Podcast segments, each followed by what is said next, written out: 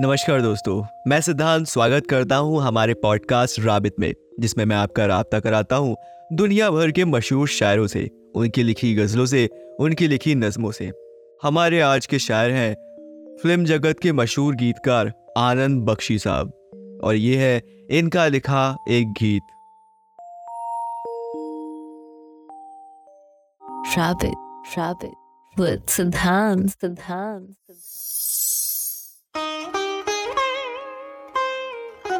बहारों ने मेरा चमन लूटकर खिजा को ये इल्ज़ाम क्यों दे दिया?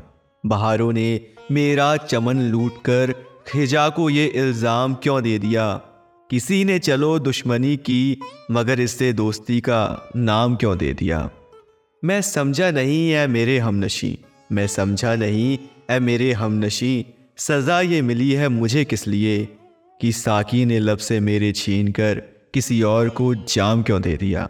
कि साकी ने लब से मेरे छीन कर किसी और को जाम क्यों दे दिया? मुझे क्या पता था कभी इश्क में रकीबों को कासिद बनाते नहीं। मुझे क्या पता था कभी इश्क में रकीबों को कासिद बनाते नहीं। खता हो गई मुझसे, कासिद मेरे तेरे हाथ पैगाम क्यों दे दिया? खुदाया, जहाँ तेरे इंसाफ के बहुत मैंने चर्चे सुने हैं मगर। खुदाया, यहाँ तेरे इंसाफ के बहुत मैंने चर्चे सुने हैं मगर। सज़ा की जगह एक खतावार को भला तूने इनाम क्यों दे दिया?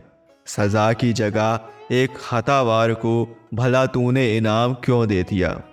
बहारों ने मेरा चमन लूटकर, खिजा को ये इल्ज़ाम क्यों दे दिया?